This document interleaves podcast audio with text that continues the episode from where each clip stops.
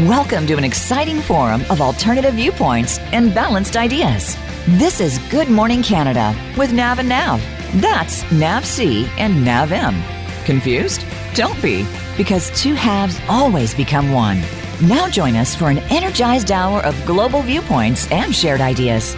Only for you. Now, here are your hosts, Nav and Nav. Hello, and welcome to Good Morning Canada. I'm your host, Nav M, and it's great to be back for another hour of alternative views and lively discussion with today's most inspiring guests.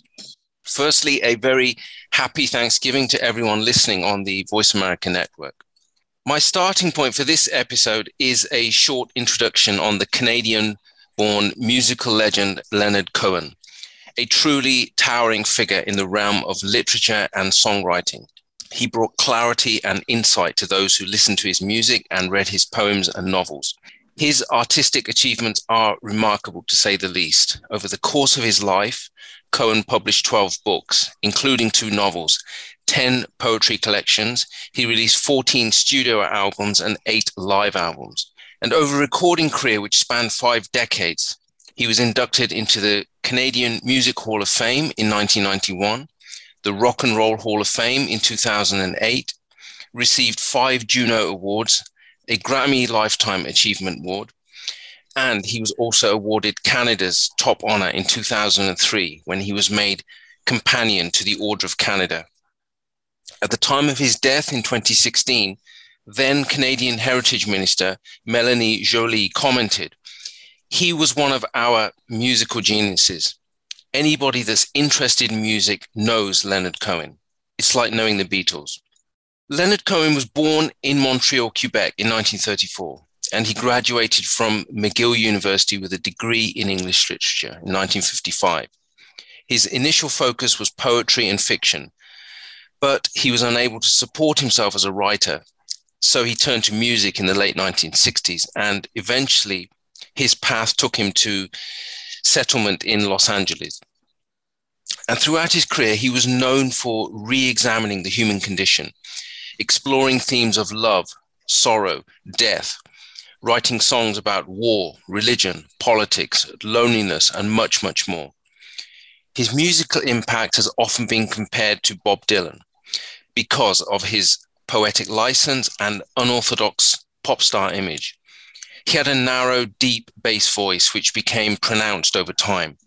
And he emphasized very simple melodies accompanied by the intense imagery and depths of his lyrics. His most popular song came in the form of the 1984 single Hallelujah, which has been covered by over 300 artists, including Bob Dylan, k.d. lang, and Justin Timberlake. And another striking feature of Cohen's career was his ability to present various sides to his creative personality. And to some, he was a modernist poet or a novelist. To others, he was a iconic singer-songwriter at diverse ends of the literary spectrum. But interestingly, few people remember his ties to Nashville, Tennessee, and the time he spent there in the late 1960s. Indeed, Cohen was a definitive Americana artist years before the Nashville based genre even coined its name recording some of his most influential and groundbreaking music there. And the theme of Americana is closely linked to my guest today, because not only was Cohen one, one of her earliest musical inspirations, but she's also thoroughly grounded in Americana from an early stage in her career, while also fully versed in a variety of other music styles such as country, gospel, jazz, and vintage pop. She is indeed the personification of Americana, and she's been described as the Dutch diva. Sue Moreno, welcome to Good Morning Canada. Well, thank you. And I like to say a very happy Thanksgiving to all listeners here in Voice America. Thank you, Sue. Yes, indeed, it is Thanksgiving, but we are in conversation with Sue Moreno, and there's so mm-hmm. much to talk about over the course of this interview. Firstly, congratulations on the release of your new album, the Memphis Soul Sessions Songs. Of, of Love and Faith, which was released on November the 1st. Mm-hmm. And this album follows the release of your single I'm Here in 2020. And I'd like to start by asking you if you could describe the personal and professional journey over the past two or three years in, in bringing this particular project to fruition. Yeah, well, um, um, a beautiful introduction, by the way, for uh, Leonard. Um, and I, um, the first single that we talked about last year, I'm Here, uh, it was the very first uh, to come off of my album. And in order to keep things rolling, um, there were three more singles released until the release of, of my full album. And um, it's just a lot of things happened before I decided to go to America to make a new record.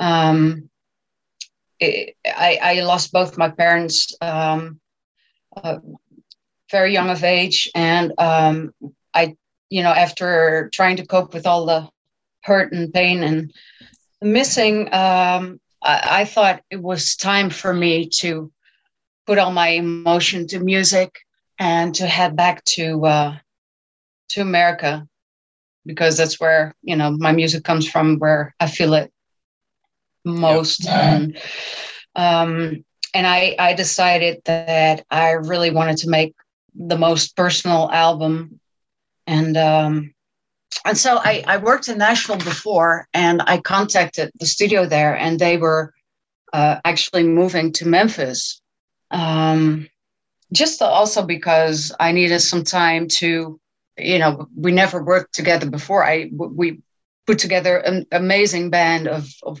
wonderful, um, legendary musicians.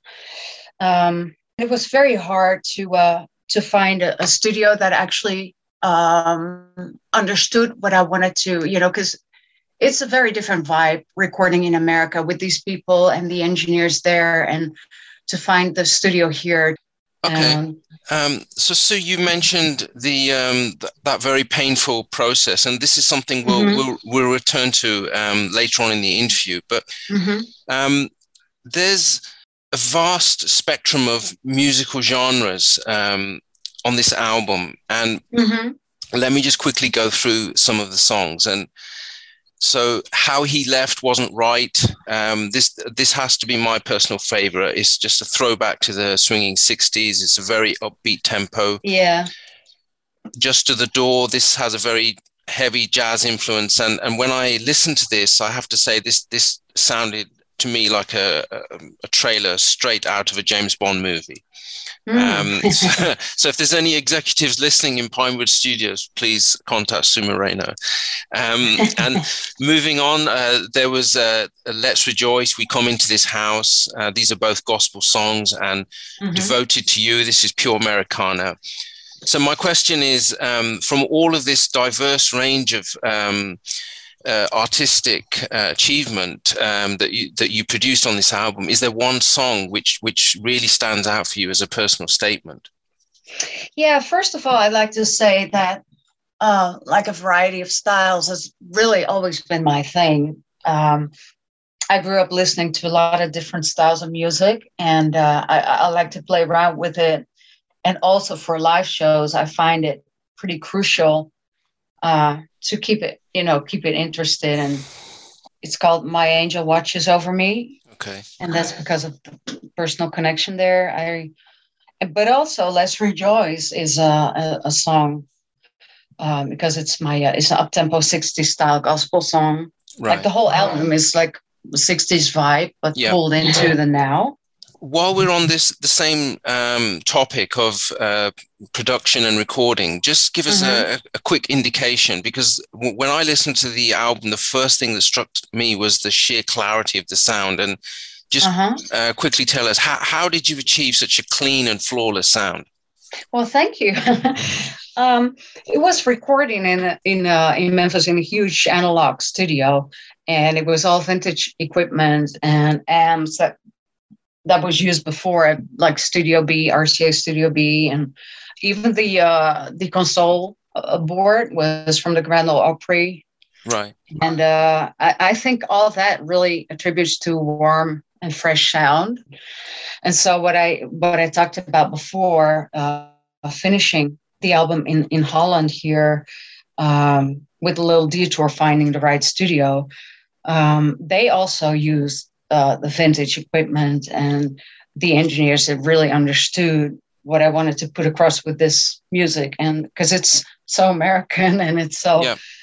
Mm-hmm. Okay, let, us move on, Sue. So, as we proceed through the course of this interview, I'd like to use um, the starting point, which was Leonard Cohen, as, as a context yeah. to explore the lyrical themes in your new album, which are essentially about love and faith, hope and despair, light and dark. There's so many different uh, themes mm-hmm. going on there. And as well, I'd like to compare some overlapping life experiences with Cohen. But firstly, I'd like to get a better understanding of your present situation as a recording artist. Um, so, where do you think you are at this particular stage of your career? Um, well, I I can say that I'm I'm super proud of this album because it's so personal, and because in the end, due to the circumstances we're in, um, I, I did everything myself, and there's really a lot involved in uh, making and producing and arranging an album. So in general, I learned a lot about the process. And what what other uh, th- uh, thought process come into your mind right now? Because obviously, you know, you've talked about the journey over the last two to 3 mm-hmm. years, uh, the the um, yeah personal um, crises that you've been through, but uh, mm-hmm. in in terms of looking forward, how how do you um, how do you evaluate the situation right now in terms of, of being um, an independent artist? Um, well, everything is everything has just been really different from what I would have done in you know normally uh, you talk to a label or you you know find um, distributors and but because everything is well there's no live shows possible so yeah. labels weren't really interested and i ended up doing everything myself and uh, setting up my own label. And then uh, because i was still wondering when would it be possible and um, we decided to release um, three more singles after I'm here just to keep it going. Right. And that was picked up pretty well, but that's all online, of course. And I also th- think, um, um, of course, it's possible to do shows on, you know, over stream and everything, but it's so different. And I think correct. Music really is about connecting and com- connecting hearts, and especially when the songs are about love and faith. And um, for me music is for sharing and enjoying together and uh, really feeling that energy. Absolutely. So just let's just clarify this so what what is the situation right now in in uh, in the netherlands in terms of um, being able to uh, perform as an artist um, so just give us a, a, a, a quick indication of that. Um, well, it's pretty bad. um, there's actually, uh, well, I decided to release my album anyway because I wanted to get the message out. Right. But right now, it's it's not possible to tour. Um, even if it were, there's like waiting lines for all the canceled shows for theaters and everything. So you have to like stand all the way in line before you would even have a, a possibility to do a theater show. But uh, apart from that, they introduced the vax passports here. And for me, that's such a creation of apartheid. And, and uh, I just don't want to be um, part of that. I don't want to participate in a, in a society where you exclude people on their medical choices. And uh, so that's that's pretty hard. But um, you know, when, when all that stops, I like to think of different possibilities where, you know, you have to embrace the changes in order to keep going. And um, so I'm I'm really focusing on smaller shows now with right. musicians and uh, and this seems to be such a a tragedy, Sue, because um, it's mm-hmm. affected it's affected your industry so much, like no other. Because you, yeah, from day you, one, exactly. So you thrive on this, basically, uh, and, yeah. and, this this is a point that will come.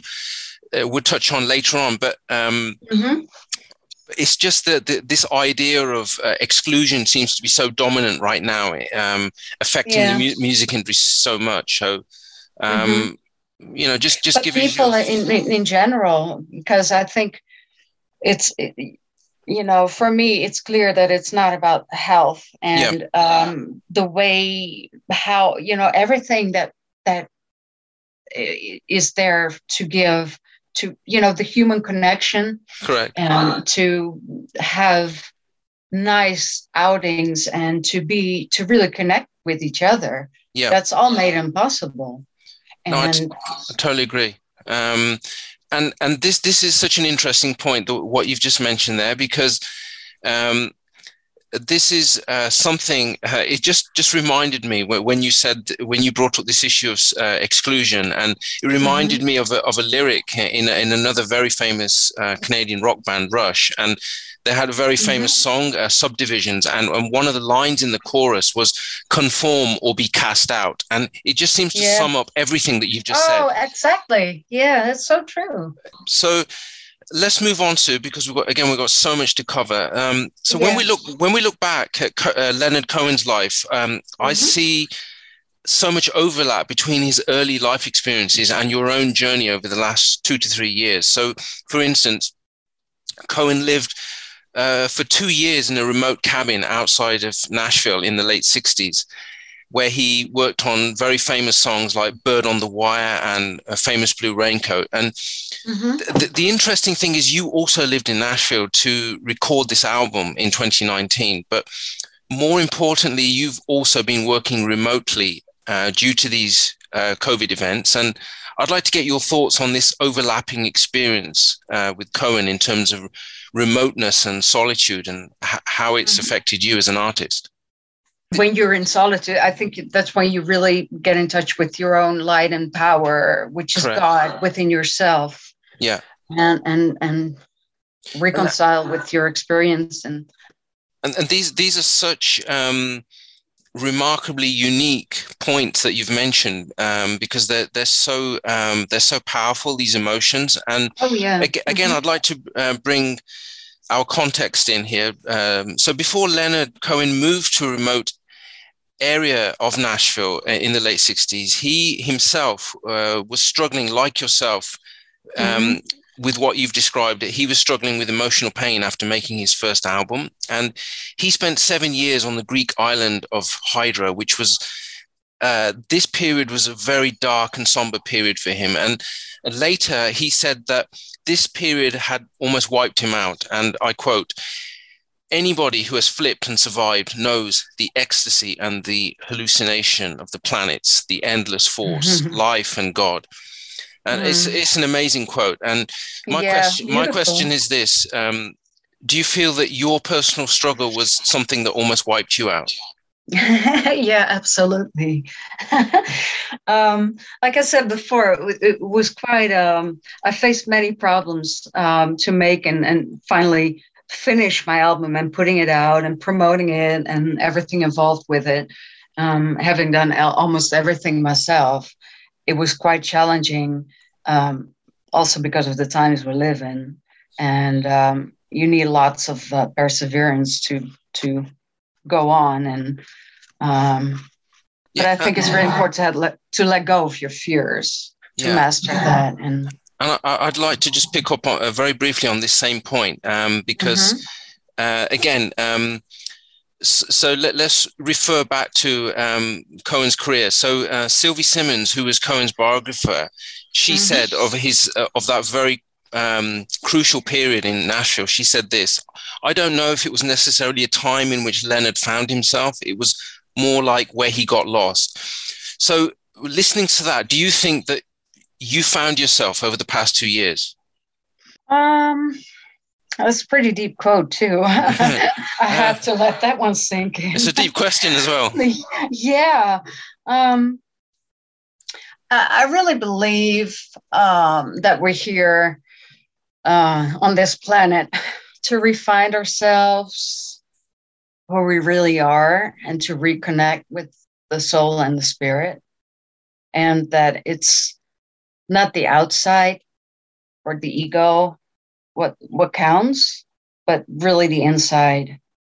Right. And mm-hmm. um Okay, yeah. so hold that thought, Sue, because we're coming up to a short break now, and the studio will very kindly play a short clip from uh, the song that, that you, you cherish the most on, on the album, mm-hmm. which is My Angel Watches Over Me. And mm-hmm. much more to come in the next segment. See you very soon.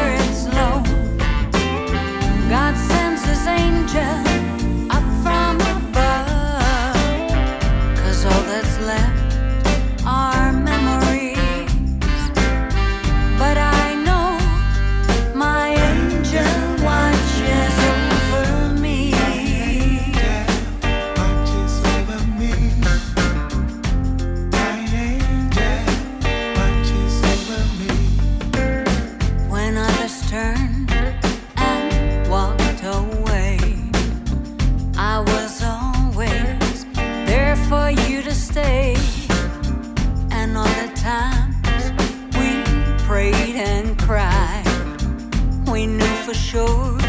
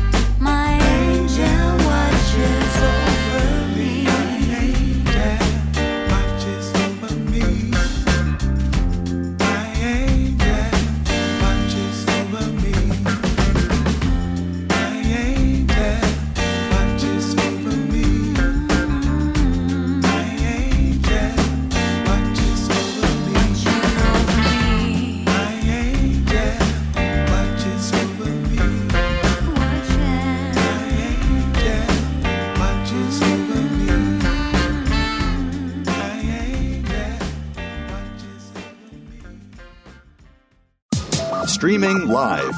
The leader in Internet talk radio. VoiceAmerica.com.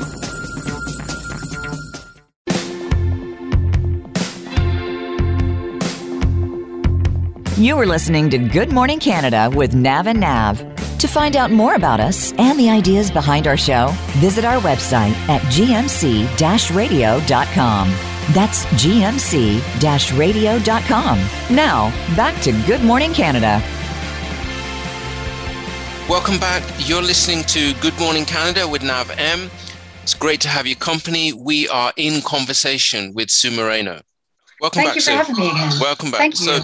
Sue, we talked about some very um, intimate and some personal struggles in the in the last uh, segment. So, I'd like to move on now and focus on your creative process as an artist. And Mhm. Leonard Cohen once said, "It begins with an appetite to discover my self-respect, to redeem the day, so the day does not go down in debt." And this is such a wonderful quote. And from your Yeah. point of view, does the lyric uh, I'd, I'd like to get an idea of your creative process. Does the lyric precede the song? How does it work? Well, that really depends. Because very often I have an idea in mind and start writing music to that. For me, it can it can go either way.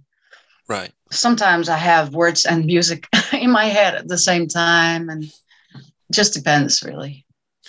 Okay. And um, many um, commentators uh, in the music industry they they've described the creative process as a path shrouded in mystery. Um, so, how true is this? What are your thoughts? And in in your view uh, and in your process, what guides you towards creating a more tangible outcome? Well, sometimes it just seems to be flowing, Right. and sometimes it's like in my head when I wake up, and there's absolutely more involved in the creative process. Yeah. like uh, some sort of guidance or sudden input from above or something. Right. it's definitely a lot of a lot of mystery there. Yeah, and and this is interesting because Cohen was renowned for uh, discarding entire verses, and and he was unique. Um, Mhm. Coming back to your own process, how much do you actually focus on editing and re-editing? In in other words, um, focusing on the process as Mhm. opposed as opposed to an outcome. Um, you can just go on and on with the process, and um, I think to what extent that that that is possible uh, depends on many things. You know, even you know budget and agreements, and when a song needs to be ready. Um, it's always, uh, but I I, I know. Um, I, I think it was about uh, Hallelujah or so that Leonard really. I mean, that it took him years to finish that. Correct. Absolutely. Different artists have different methods, but do you keep a notebook, a little, you know, a, jotter or something like that? So if an idea comes into your head, you just quickly write it down, or do, you know, do you put it into your phone or something like that. How how how does it work for you? Yeah, both. And it just depends on what I have nearby. And Yeah. these days, it's easy to record on the phone, or if you have an idea, or I just, you know, maybe sing a melody and then work it out later. Yeah. Okay. So that um, it, it's a very fluid process uh, for you. Hmm Yeah. Okay. So um, let's just quickly move on. I'd like to focus on your view of artistic inspiration. Again, it's it's a similar. The, these um, themes just seem to overlap so much. But there's Mhm. a great there's a great quote by Cohen in which he says, "One is distracted by this notion that there is such a thing as inspiration." And What are your thoughts on that? Um, what do you mean by by being in Nashville? By being Yes. Yes. Exactly. um, to just let go of the ordinary and the things that you know uh, to to be out there and to really focus on music and a creative process that's something else because it, not being distracted mm, Absolutely, absolutely. So I, I, I think the way you've described that is is um, is very is very nice um, because you know you've brought it down to a very personal level. Mhm. So I'd like to move on now, Sue, to a slightly different topic, and and that's the idea that artists in the contemporary era have to be multifaceted, and and I know you have a uh, a lot of um, experience in this particular area, but th- there's no doubt that Leonard Cohen had a vast array of skills, and similarly, you also have a, a vast skill set because. Um, first of all, you're a multilingualist, uh, you're a singer, a writer, entertainer, model, actress, nutritionist. Uh, you've done so many things. It's such a long, yeah. long list. And mm-hmm. in today's music industry, just give us an idea what, to what extent do new and existing artists have to wear so-called different hats to support themselves? Well, for me, I've I've really always felt that it was important to focus on every aspect of the performing arts as a singer. Yeah. Like uh, in in the 50s and 60s it was more or less expected from any professional to be able to sing and dance and act and do all these things. Right. Um, for me well the main focus is on music but it, it, for me it's all part of uh, the package of being an artist yeah, yeah because because it is it's such it's such a complex area such a huge area um, mm-hmm. But but do you think that nowadays um, is this a, a trend, uh, if you want to call it that? Is this true only of independent artists, or does it occur at mainstream level as well? For me, it's like a part of the whole thing. I I like to think about the appearance on stage and not just go and that everybody you know like picks their own stuff and go on stage in a in jeans and a t-shirt or for example it's just not my thing and i think to be able i mean dancing and and um, acting is such a big part of of the whole performing arts yeah. let's look at uh, another area now, so let, us just focus on uh, the major issues which are facing recording artists. Mm-hmm. And what I'd like to draw your attention to is essentially what is the the elephant in the room um, when it comes to the music industry. Um, mm-hmm. What I mean by this is the the influence of the internet and we know, for instance, that it's completely revolutionized the, the business model of the music industry.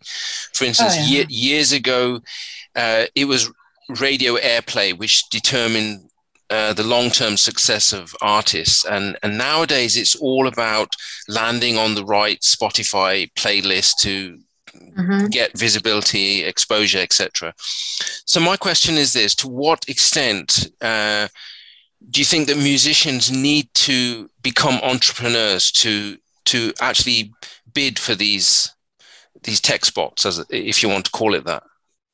hmm Um, well, I think when the streaming industry came to be, that that's pretty killing for the music business. Um, there's hardly any money uh, to be made from streaming and it's it's almost for free out there.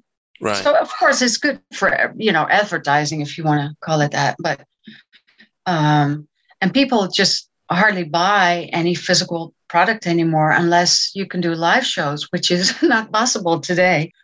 Um, let's let's return to another key issue, which um, w- where we're discussing this uh, issue of streaming, and mm-hmm. let's look at the the glaring in, inequities which have been created by these um, major streaming platforms. And uh, in particular, I'm referring to the royalties and the broader share of the industry. And I'd like to mm-hmm. just uh, quickly draw your attention to some figures.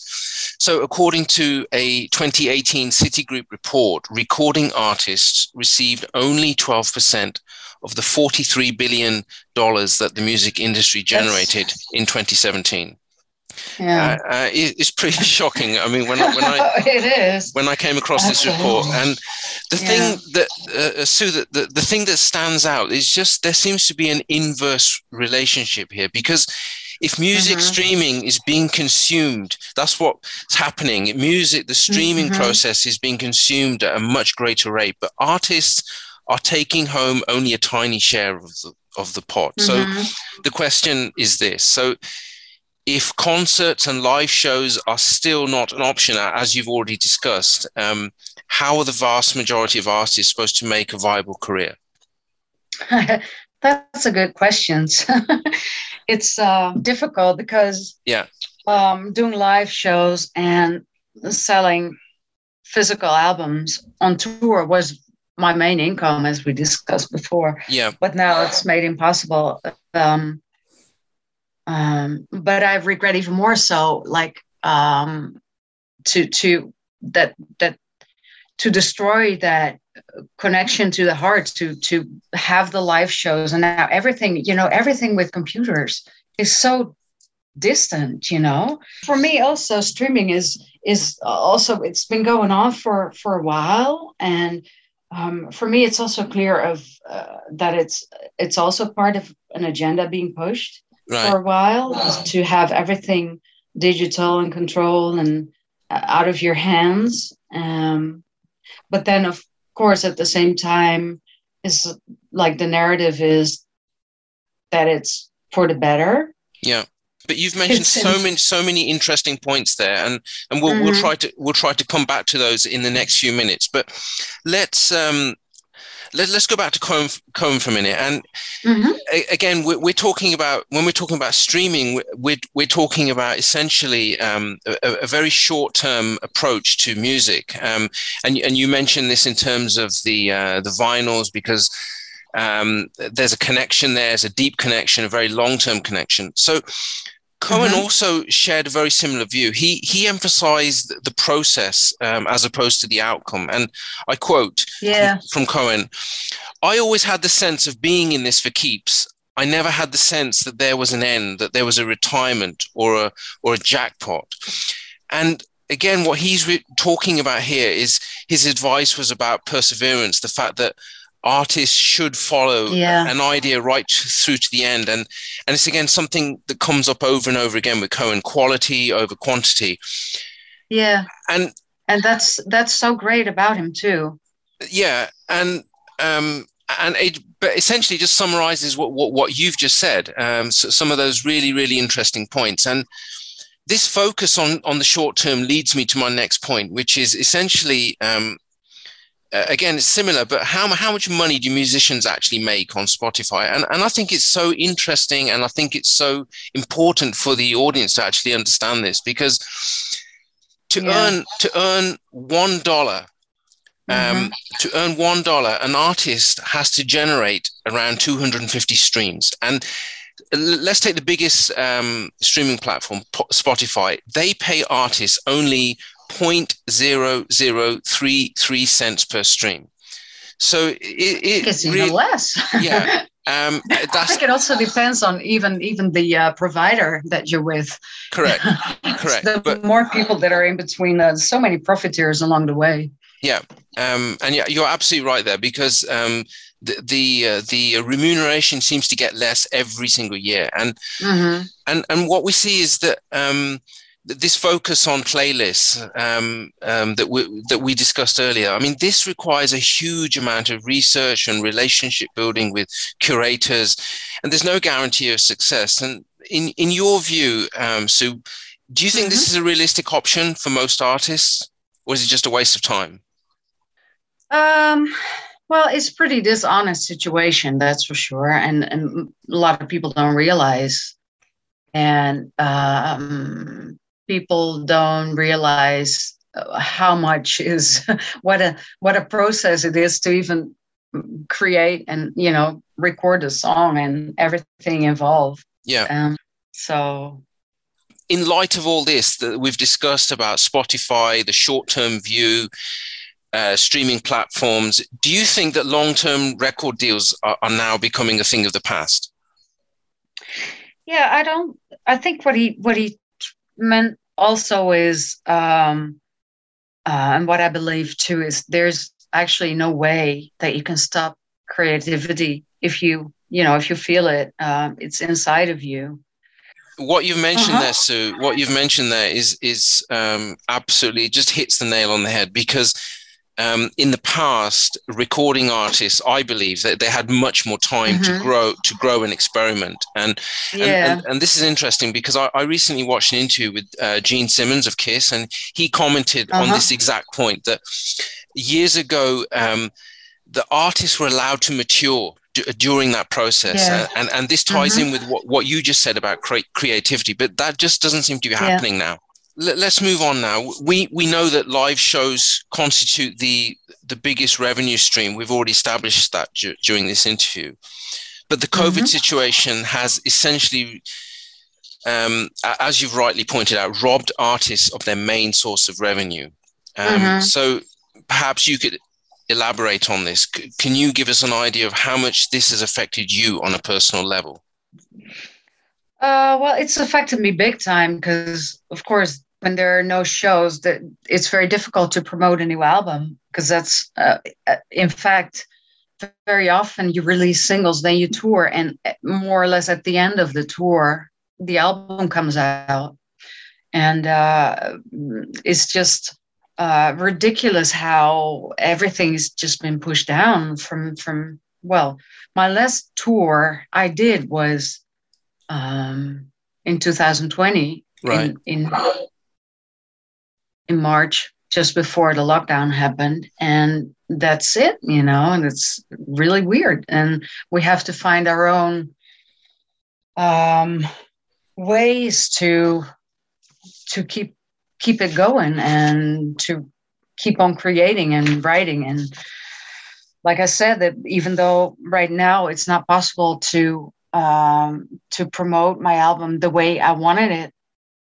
even with the, the guys have, coming over from America and to do some nice shows over here, you know, it's all not, not possible. And got to smart them out, you know, got to be smarter than that. Okay, so so so this brings me on to a, another very very interesting point now because um, again, there's so much overlap here, but. In mm-hmm. the fi- final part of our discussion, I'd, I'd like to turn to the modern concept of what's being called instant gratification. And in the contemporary era, what we see is that music is so closely tied to instant visual appeal through a very dominant platforms such as Instagram. And Mm-hmm. Uh, and surely you will uh, attest to this that an artist following is essentially directed more towards social media and again it ties in with these uh, the, the, discussion that we had about short term a very short term approach um, mm-hmm. And what we see is the situation becomes even more complex due to the rise of platforms such as TikTok and Reels, where essentially bedroom artists in the privacy, privacy of their home can create instant visuals, storylines, and quick mm-hmm. choruses to grab attention. So uh, there's so much to discuss here, but I'd like to focus um, firstly, are the likes of Instagram and TikTok, are they displacing long-term artists? And eroding their importance, perhaps? Um, well, there's just so much going on on social media, and it's all such a snap uh, experience, right? Um, and and so disconnected from the heart yep. and soul, and it's just being pushed so hard. And I, I don't think there's any anything really social about social media. I think it's it's really you know you only it, it's it's so um, uh, well like a almost like a fake world sometimes. You know? It's, it's anti-social media. yeah, that's that's actually what I call it sometimes. it does but you gotta like... you have to be more or less have to be on it as an artist too, because that's today they well they made it. Uh, more or less the way to promote yourself and to promote your music. And people love to check out what you do, what you like, and where you're performing, of course. But um, I, uh, because of all that, I'm I'm also looking into new platforms and and different ways, and I'm really focusing on the connection to real people, and mm, you know, even like house concerts or right. stuff like that. You know, to because that's to me that's exactly what music is about. It's not about being there on a computer and and checking music on a computer. It's about um, the experience. Yeah the experience and connecting hearts. Yeah, and, and I think, um, and this brings me uh, very neatly to my next point, because um, do you think that musicians and recording artists, essentially in, in the contemporary era, have been relegated to essentially content creators just constantly churning out eye-catching material, you know, to, to stay relevant? What, what are your thoughts on that? I actually came to realize the past year and a half that there's so many different ways, and it's not about uh, what we discussed before. Also, it's all this is so much outside and fakeness, and yep. um, to, to stay in the the pureness of music, and again, the heart connection is to step away from that, and uh, uh, it's just very important to to go in inside yourself and really feel and uh, in, in order to go on with what's happening today in the world. yeah i think i understand what you're saying because essentially you're referring to the um, that connection that experience that purity mm-hmm. but yeah I, I, have to ask you to hold that thought sue because um, I, I, have to wrap up now with some final remarks mm-hmm. and to conclude this episode, I'd like to return to one of Cohen's most famous lyrics taken from his 1992 song Anthem. And mm-hmm. it remains what is perhaps the most telling message for the dark and troubled times that we find ourselves in. Cohen states, Ring the bells that still can ring. Forget your perfect offering. There is a crack in everything. That's how the light gets in. And this stems from an ongoing theme in Cohen's life and work, and and one which he revisited in various songs, and and that is the idea of brokenness. And what we see mm-hmm. is an introspectiveness and melancholy to Cohen's lyrics that reminds us that humanity was never designed to be perfect because it's our flaws that make us relatable. It's our downfalls, our losses, and our scars, which allow us to essentially aim for perfection, but we do this through a process of imperfection. And Leonard Cohen's lyrics are even more relevant today in a rapidly changing world brought about by COVID events. And we're reminded of this daily of the imperfections all around us in the form of lockdowns and exclusions. And mm-hmm. interestingly, mm-hmm. in, a, in a radio interview in 1992, he states, and I quote, the future is no excuse for an abdication of your personal responsibilities towards yourself and your job and your love. And this is such an interesting viewpoint um, because it coincides with my own personal views. And, and that's the political forum never was and never will be the place to make things perfect.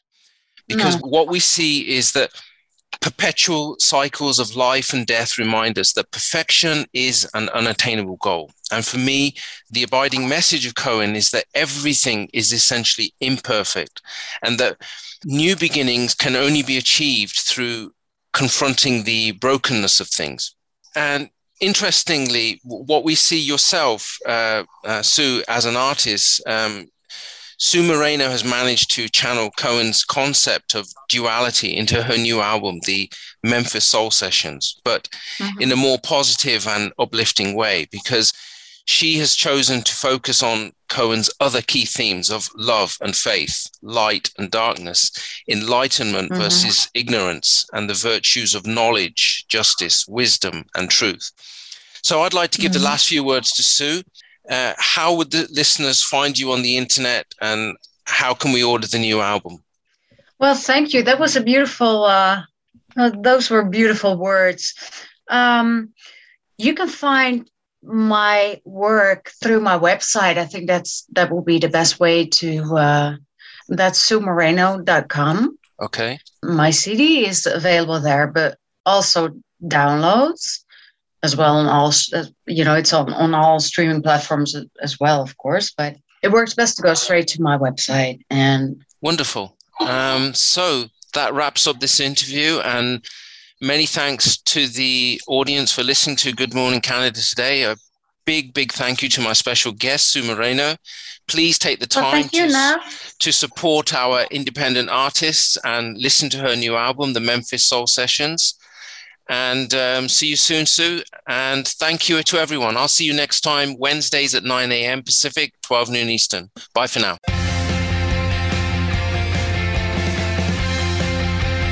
Thank you for listening to Good Morning Canada. Please join Nav C and Nav M for another great program next Wednesday at 9 a.m. Pacific Time and 12 noon Eastern Time on the Voice America Variety Channel. We'll see you soon.